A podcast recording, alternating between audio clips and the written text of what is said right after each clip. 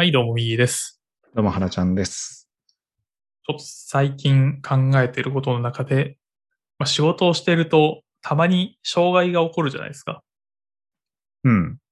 まあシステムとか見てると、なんかちょっとどうしても再起動しなきゃいけなくなるとか。うん。なんかこういう時に動く蹴るチームを普段から作っておかなきゃいけないんだなーってのを、なんかちょっと最近感じたっていう話。ああ。なるほど。どういう事象が発生したの？まあ、あの、なんか、データ分析基盤みたいなのを作っていて、うん、まあ、日々、あの、それを使っている人たちは、まあ、それを中心に据えて、まあ、基本的には障害が起きない前提で業務を回してますと。うん。で、全然原因はまだ把握できてないんだけど、まあ、なんか急が溜まっちゃって、テーブルロックしちゃったかなんかで、投げてるクエリが全然返ってこなくなりましたと。はいはい。で、まあ、バッチが死んじゃって、本来スケジュール通りに動かすはずだった業務ができなくて、で、それはいついつまでにあのデータ出してなきゃいけなくてみたいなのができなくなっちゃって、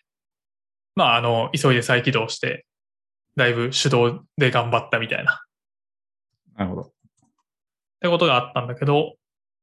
まあちょっと最近ね、あの、まあ中途で入社したとか、まあそもそも移動でやってきたとか、まあ人がいなくなったとか、まあなんかいろんな要因があって、こう、誰がどうボールを持ってどうさばくかみたいなのが結構曖昧だった部分があって、うんまあ、障害対応的には結構、まああんまりいけてない感じになっちゃっていましたと。うん、で、まああの最近振り返りをして、まあこうあるべきだったよねとか、あの、どういう仕組みだったらよかったんだろうねみたいなのを振り返りをしていたんだけど、やっぱり有事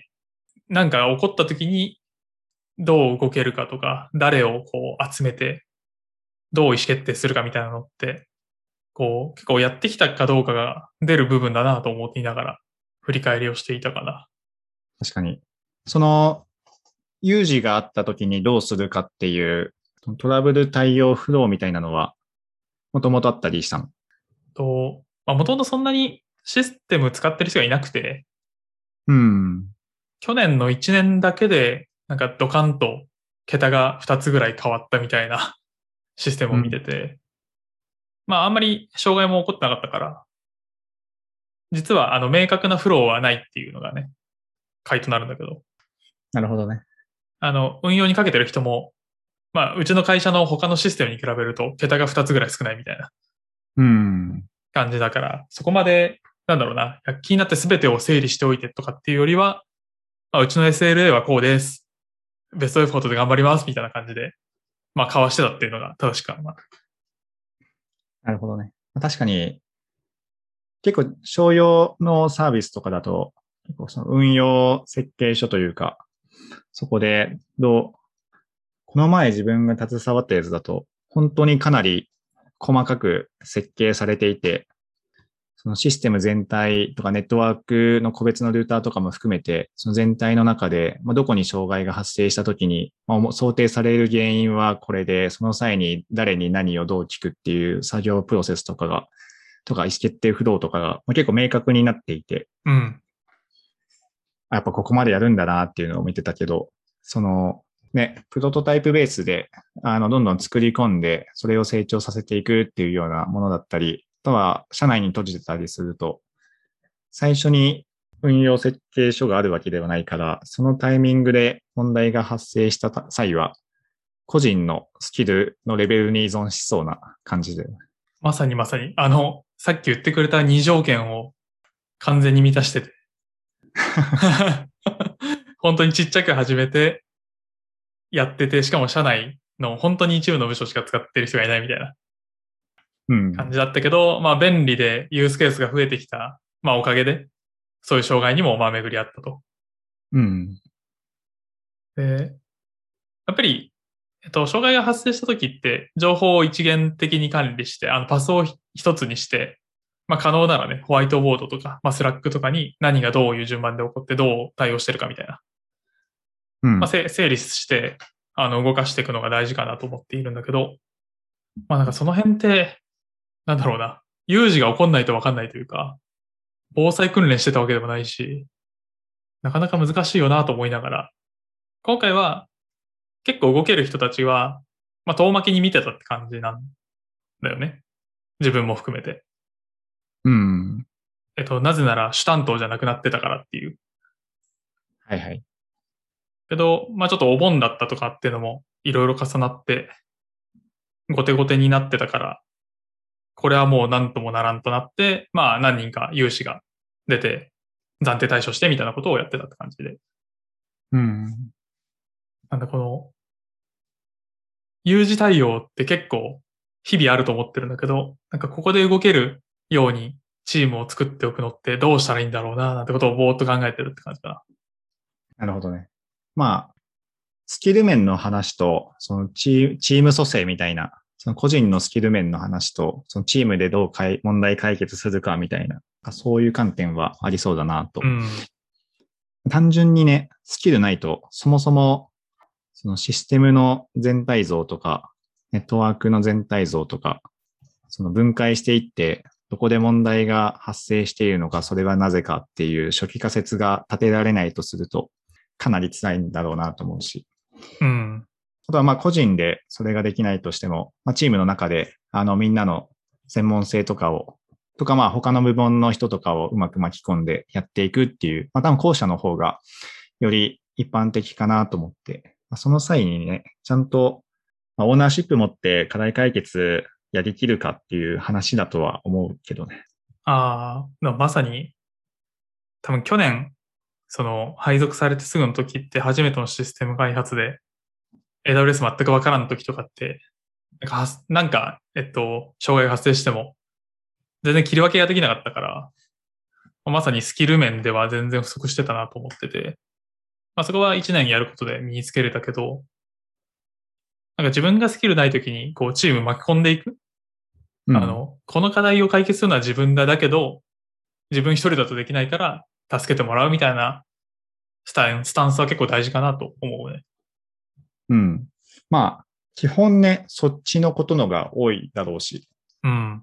さすがに全部完璧に分かってますみたいな人ってそんなにいないからさ。まさに、こ、ここは何々さん、このパーツは何々さんが詳しいだろうみたいな。そうそう。だからまあ、全体の課題解決をする上で、まあ、どういう要素があって、まあ、要素の洗い出しとか、まあ、あの、自分なりの初期仮説が立てられるぐらいの アイティー リテラシー知識があれば、あとはそれをベースに、あの、適切な適任者に対して聞きに行って、まあ、確認していくっていうので、どっちかっていうと、専門性よりも、まあ、前ちょっと話題になった、地頭力じゃないけど、まあ、ああいう、問題を構造化するのと、人とコミュニケーションを取る力。まあ、それ、それらがあれば。まあ、でもあれか。それプラス、結構オーナーシップ的な話だとは思ったな。なんか、自分で解決しますみたいな。その、誰かに任せるみたいな状態が全員だと、多分一生解決しないんだろうなって。一人でも、まあ、俺が解決するみたいなことを言い切る人がいれば解決すぐするだろうし、まあ、誰かやってくれるかなってみんなが思った瞬間に多分一生解決しないんだろうなって。確かに。それはもう本当にその通りだね。だから普段からあれなのかな。やっぱりオーナーシップが誰にあるのかは、ちゃんとみんなの中で意識を揃えておく必要があるのかなと思ってて。うん。まあなんか普段からね、普段の業務を遂行する上で、こう、意思決定してる人がいるはずだから、うん、まあその人が明示的に動いて人を動かしてってことをまあやっていくんだろうね。今回は多分そのあたりがまああの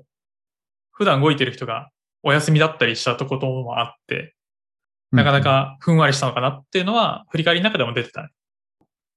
ああ、まあそうだよね。まあ ピーエム というか、まああのー、もともとこの部分の責任者は誰ですっていうのは明確になっているはずだから、基本はその人が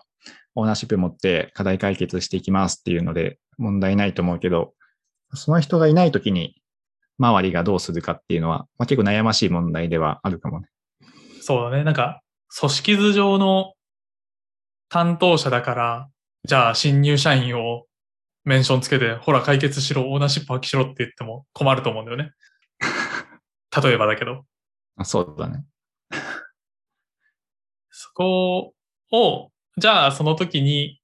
まあなんか取りまとめは、まあ新入社員君がやりますと。今回別に新入社員君じゃなかったけど。ただ、あの、補佐というか、フォローするのに、この人とこの人は絶対必要だから、助けてくださいみたいな。誰に話を聞けばいいのかみたいな、うん、農夫みたいなことが分かればいいのかななんてことを話聞きながら思ったね。うん、そうだね。まあ、自分の代わりになる人が誰かっていうのと、まあ、さすがに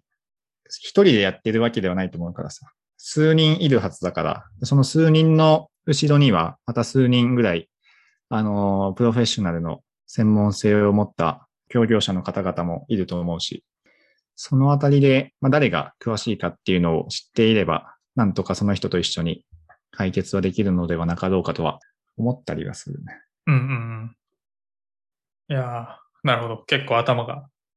整理です。なかなか難しいな。歴の浅いチームは結構難しいなと思って。うん、確かに。確かに。どうしたら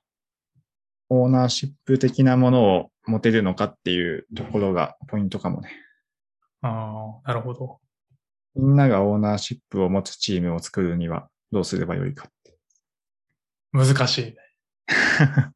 えっとね。一番最初頭に思い浮かんだのは、オーナーシップがある人を採用するでした。まあね。まあ、とはいえ、まあ無理だろうと。まあ育成の中でオーナーシップをどんどん少しずつ芽生えさせていくのか、そういう状態にしていかないと厳しいのかなとは思うね。オーナーシップの育成ってどうやるんだろうね。難しいよね。まあでもやっぱりポンと任せるんだろうね。あの、その人がやりたいこととこう、に沿うような形で、アラインするような形で任せるのかなって思った。うん。まあ、そうだね。あのー、自律的に自分で選択したものに対しては、多分、オーナーシップを、というか、まあ、責任感が発生すると思うから、うん、その自分で選択したかどうかって結構重要だと思っていて、誰かにお願いされたものとかだったりすると、あんまりそこに対して、なんか自分でやっていこうみたいなのって生まれない気がするけど、結構序盤の方から、なんか巻き込んでおいて、自分がやりますみたいなことをうまく誘導して発言させると、まあ、その人があのオーナーシップを持っていくみたいな。なんかそういう、まあ、当事者意識じゃないけど、それを芽生えさせるように、その人が主体的にやっていきますっていう選択をさせるように、なんかうまくファシリをできると一番いいのかなとは思った。なるほどね。いやでもその通りだね。なんか、新入社員の時とかさ、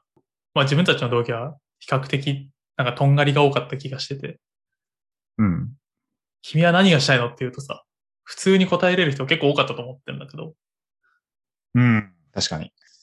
なんか、まあ世の中大多数そうじゃないと思ってて、自分も別にそっちじゃないし、こう、面と向かってじゃあどうしたいのって聞かれると、こう詰められてるって感じる人の方が多いと思うんだよね、世の中には。うん。まあ、そうだよね。なんか、だからどうしたらいいんだとかっていうのを急に聞くんじゃなくて、なんか日々やっぱコミュニケーション取ってて、どういうことに興味があって、なんかどういうことをやっていきたいのかっていうのを、まあなんか雑談の中からほっとくみたいなことは、やる必要があるんだろうな、なんてことを思ったね。うん。まあ、ね、コーチングじゃないけど、うん、まあ、いい感じの問いかけをうまくしてあげるんだろうね。自分が前いた、その、出向先のプロジェクトの上司は、本当、このコーチングというか、質問をする力がずば抜けて高くて、あ、こういう、まあ、結構もあの アイティー 系の現場で、まあ、いろんな問題が発生するんだけど、で、おそらくその人は、もう アイティー の専門性もめちゃくちゃ高いし、地頭もめちゃくちゃいいし、コミュニケーション能力もめちゃくちゃ高いから、あの、おそらく課題の原因とかも分かってるんだと思うんだけど、とか、その後どう、誰にどういうふうに連携して、どう解決してば、していけばいいかっていうのも分かってると思うんだけど、なんかあえて答えは一切言わずに、質問をずっとし続けるんだよね。うん。で、おのずとその社員の方から、まあ、これをしていくべきだと思いますって言わせて、うん、じゃあまずそれやってみようかってなって、でやっていくみたいな。で、そうするとやっぱ自分で、自分の頭で考えて出した結論だから、結構オーナーシップ持って頑張ってくれるみたいな。っていうのを見てて、最初はなんか回りくどいなこの人って思ったけど、なんかいろいろこういうコーチングとか、まあ、少しそのあたりをさらってみた後で振り返ってみると、あ、あの人すごいなって改めて思った。いや、そうだよね。なんか自分がやった方が早い病っていう言葉があるぐらいに、多分優秀なプレイヤーだった人ほど自分でやっちまわないともう終わらないとかって思っちゃうと思うんだよね。うん。なんかそこをそれだと限界が来るのも多分分かっているからこそ、このチームを作っていく、メンバーを育てていくみたいなところに力点を置いてるっていうのが、なんかその人すごいね。うん。育成能力がずば抜けて高い。すごい。確かに自分の周りで、あ、この人と働いてるとなんか自分がこう、動けるなとか、すごいなって思える人って、こう、なんだろうな。自分が動くことが常にプラン B であって、プラン A はメンバーに動いてもらうことみたいな。そうだね。極力、まあ、課長部長に仕事をさせないことが、まあ、プレイヤーの我々のミッションだみたいな、まあ、そんな感じの職場だったから、うん、まあ、なるべく動かせないみたいな。だからまあどう、どうしようもない時に登場するみたいな。はいはい。感じだった。すごいよね。なんか、そのどうしようもない時だけ出張るのしんどそうだなと思いながら。うん。そう。まあ、それが社会ってもんだね。まあ、でもあれなんだろうね。あの、メンバーが育てばそれは嬉しいんだろうね。まあ、組織ってね、そういうもんだよね。もう、権限をどんどん下に与えていって、成長させて、ただ、下の能力と権限ではどうしようもない問題にぶち当たったら、もう一段階権限とスキルのある人に委ねてって、まあ、それがどんどんどんどん上に上がっていくみたいな。で、どこまでエスカレしたらいいのかっていう見極めもしながらっていうので。まあ、その分、上の人たちはね、高い給料をもらっているはずだ。それの対価として、まあ、責任を負っているっていう話なのかなとは思うけどね。まあでも間違いないですね。それはその通りだと。し、やっぱり誰にでもできることじゃない気がするのと、汎用性が高いスキルだなって思うから、育成力とかって。うん、間違いないね。だからこそ高給取りになるのは、あの、その能力を有していて発揮されてるのであれば、まあなんか、さも当然かなという気持ちはするね。うん。やっぱ、育成、まあ組織でいる以上は、育成能力は上に立つ、人間の持つコンピテンシーとして必須だと思うし、有能な個人としてゴリゴリに課題解決できたとしても、やっぱりあくまでも個人であって、もうだったら業務委託すればいいやみたいな話になっちゃうし。まあそうだね。うん。なかなか、まあとはいえ、その個人としての高い専門性がないと、ない状態でどんどん上に上がってしまうと、なかなか地頭力とコミュ力だけではどうしようもならないこのテクノロジーファーストの世界にもなってきているし、大変だなって思うけどね、マネージャーの人だと。いや、間違いない。昔だったら多分そんなに、あの、それこそこのデータサイエンスとか、機械学習とか、このクラウドとか、このあたりに対して、そんなに深く自分たちが理解していなくても、まあなんとか、持ち前の高い地頭力とコミュニケーション能力と、まあ、資料作成能力で乗り切れたと思うけど、今の時代やっぱりこのテクノロジーの深い理解がないと、まあ、なかなかそもそも物事を理解できないし、発想もできないし、意思決定もできないみたいな、そういう時代だとすると、高い アイティー 系の専門性を具備しながら、地頭力を持って、コミュ力を持って、育成できるマインドシップを持っているっていう。まあまあ、求められる役割が上がってきているなっていう。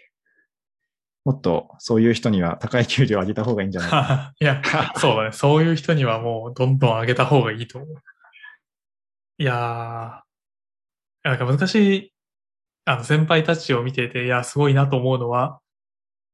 自分で人を集めてきてチーム作るのは、そんな難しくないと思っているんですよ。うん。なんだけど、大きい企業だと移動してった先にいる人たちを部下にするとか、別に自分が呼んだわけじゃないけど、移動してきた人を立ち上げてチームを作るみたいな、結構、そ、それでチームを作って育成している人ってすげえなって思うけど。いやー、すごいよね。すごいよ。本当にすごいと思う。いや本当になんか特殊スキルだなと思う。人徳があるよね。うん。人としての。なんか、そんな年とともにさ、自分の器を広げられているんだろうかっていうのをさ、かか自分で鑑みるとさ、いや、なんかすごいなと思うんだよね、日々。いやー、すごいよね。たまにそれをさんじゅうだいぜんはんとかでやっている人とかいると、見ると、本当にすごいなって思う。いや、本当にそう思う。ごじゅうだいぐらいで、ある程度、まあ、いろいろな経験を経て、そこにたどり着いたっていうのであれば、まだ、まあにじゅうねんごかとか思って、なんとなく想像つくけど、さんじゅうだいとかで、さんじゅうぜんはんとかで、それぐらいの境地に達してる人とか見ると、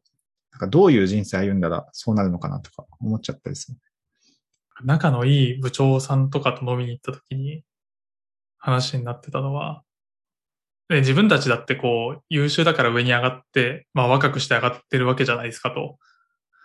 でなんかこうもどかしさとか、うんなんかまあ怒ったりとか、なんでこうなるんだみたいなことってないんすかって聞いたら、なんか怒る方が疲れるんだよねとか言ってて。ああ。なんか体力がないって言ってたね。アンガーマネジメント問題。怒るのめ、怒るのめんどくさい問題。そうそう。なんかでも昔は、なんだろうな、マネージャー成り立ての頃とかは、まあそういうタイミングもあったらしいんだけど、なんか怒っても、別に周りの人変わらんし、怖い人って思われるだけだし、なんか損してるなって思ったことあったらしくて。うん。で、なんか思いっきり、なんか一年ぐらい怒るのやめようって思って、やったらもう怒れなくなったって言ってたね。うん。まあ、怒れなくなったとか、怒れない人の気持ちはよくわかる。自分も上司になっても多分怒、怒んないだろうなって思う。なんか。ひたすら任せて褒め続けるみたいな。冷静に仕事の流量制御してそうだけどね。あまり渡すとまずいみたいな、こう。ススス。意外と渡しちゃうかもな。なんか自分は渡された方が結構楽しめたから。あ、でもそうやって自分の、自分起点でやるからダメなんだ。相手に合わせないとっていうね。まあそもそもの話だ。そう思うとやっぱ、ね、いろんな特性の、人間的な特性の人を、まあ、部下に持って仕事をして、まあ、育成してプロジェクトをマネジメントするっていうのはやっぱ特殊スキルだと思うし、やっぱそれには相応の経験と、まあ、そういうマインドがあるんだろうなとは思うね。うん。なんか手札を増やせとはよく言われるよね。うん。まあ見せ方を変えるだけなのかもしれないけど、あの、まあ人によって全然やっぱ感じ方とか、どう伝えると、伝わるかとかって全然違うから、さっきの原ちゃんが言ってたみたいなマネジメントスタイルが全員に合うとも限らないから、出せる手札を増やしておくと非常に良いというのはよく上の人に言われるね。確かに。そう思うとあんまり上の人たちと出社してた時ほど人のそういうところを見ることが減っちゃったから、ちょっともったいない感はあるな。確かに。それね。前の上司とか、結構ね、ほんと、いちじかんぐらい雑談とかたまにしてたね。おー、めちゃめちゃいいね。うん、なんかね、人間力というバズワード、バズワード、ビッグワードと形しか、解像度が落ちないけど、なんか、そういう能力、ものすごく高いなって思った。いるよね。やっぱね、その人が、なんでそうやって、なんか部下の、まあ、不満というか悩みというか、まあ、そういったものをあの真摯に受け止めるかっていうと、なんかもう自分が若い時とか中堅ぐらいの時に、まあ、もっとえぐい環境でずっと虐げられたことがあったみたいで、うん、結構そのあたりが原体験となって、なんかそういう話とかをよくしてくれてたね。うんうんうん。だからやっぱなんだろうな。ずっとうまく、あの、まあ、運も含めて、あとまあ、初期値の能力の高さも含めて、なんか、淡々とうまくいった人でよんじゅうぐらいとか、まあさんじゅう後半とかで、そういう管理職になって、まあ、急にアウトプットが落ちるみたいな人たちがやっぱいるみたいで、うん、やっぱそことの壁、そこと、なんかその自分の元の上司のやっぱ違いっていうのは、まあ、どれだけ辛い経験をそのに、さんじゅう代でしたかみたいなことを言ってた。なるほどね。ま全く何をしてもうまくいかないっていう期間がいち、にねんあったって言ってたね、その人は。はいはいはい。何をしてもうまくいかないっていうので、マジで。やめようか。なんか結構本当にやばい問題とかも起こしたりしてて。本当にこれは、あの、もう自主、なんか、や、あの、そんなに法、法律的な問題ではないんだけれども、普通にプロジェクトとして結構やっちまったなみたいな、失敗したなみたいなのがあったみたいで。はい。これはちょっと、外資だったらクビだなみたいな、なんかそういうことがあったみたいだけど、とかを含めていろいろうまくいかないことが結構続いたらしくて、まあ、それを、まあでもなんか何クソと言って乗り越えたみたいに、やっぱその乗り越えた経験があるからこそ、結構こういう辛い時のその部下の気持ちはよくわかるみたいなこと言ってた。なるほどね。修羅場経験ゆえに、まあ人に優しくできるというか、人のことを思え、うん、思えるっていう感じなんだろうね。あ、そうそうそうそう、まさに。弱い人の気持ちが分かるようになったって言ってて。ああ、深いですね。うん、深い。ずっとエリートコースで上がってきている人もやっぱいたりするからさ。その、大学卒業からよんじゅっさいぐらいまで。そういう人だと、どっかで一回足踏み外すと、戻る方法を知らないみたいなのがあるみたいで、なかなか大変そうだ話をしてたね、その時は。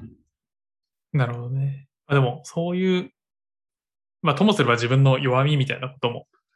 うまくこう、経験にして、今のマネジメントスタイルに反映できてるのは、もう普通にすごいなと思うけどね。あの、人間的に魅力があるなって思うね。やっぱいろんなね、自分なりのリーダーシップというか、マネジメントスタイルというか、育成ポリシーというか、そういう自分なりの、そういったポリシーが言語化できている人は、やっぱ、下はついてくるなって思ったね。うん。いや、なんかちょっと、久しく上の人たちとそんなにじっくり話したことがないから、ここ数年。確かに。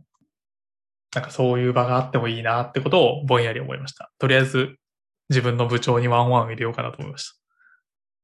た。はい。唐突に。はい。じゃあ今日はこのところで。